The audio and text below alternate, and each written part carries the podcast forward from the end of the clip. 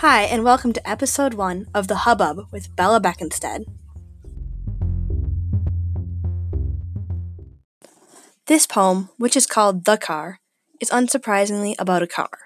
But more than that, it depicts the car as a living creature, something that perseveres and continues to move forwards despite great difficulty.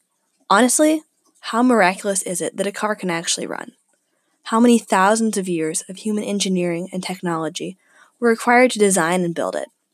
Even on the surface level, even the exterior frame of the car was produced by an insanely complicated process with machines I don't understand at all. And then there's the engine and all of the interior components, which somehow work together so that my car can move forwards. There's so much working behind the scenes that I take for granted, and I wanted to call attention to that in my poem. When I was writing this poem, I just had this moment of epiphany where I started thinking about my car from a totally different angle and forgot about my assumptions. And I think that that's really important to think about. What's behind the scenes of all these things that we take for granted, and how can we appreciate that?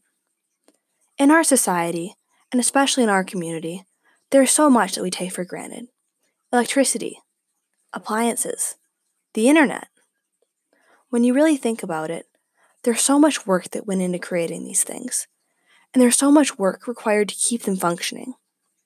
The message of this poem isn't to treat objects like they're alive, but to understand and appreciate their worth. This poem is written in surrealist style, and it uses an unconventional perspective to find meaning in an everyday object. A key device in this poem is personification, which is used throughout the poem describe lifelike characteristics to the car.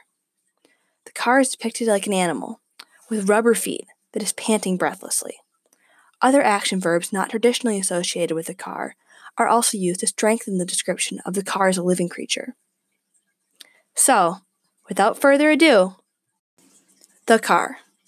Spotlight eyes, red orange white glare, screaming down dashed asphalt rubber feet tripping over gravelly potholes, before righting itself with an angry shake, and then sprinting again.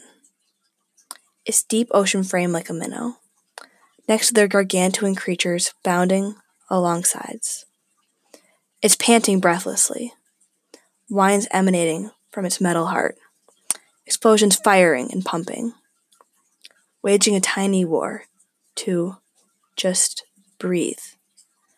But still it's scampering forwards, along the endless black river.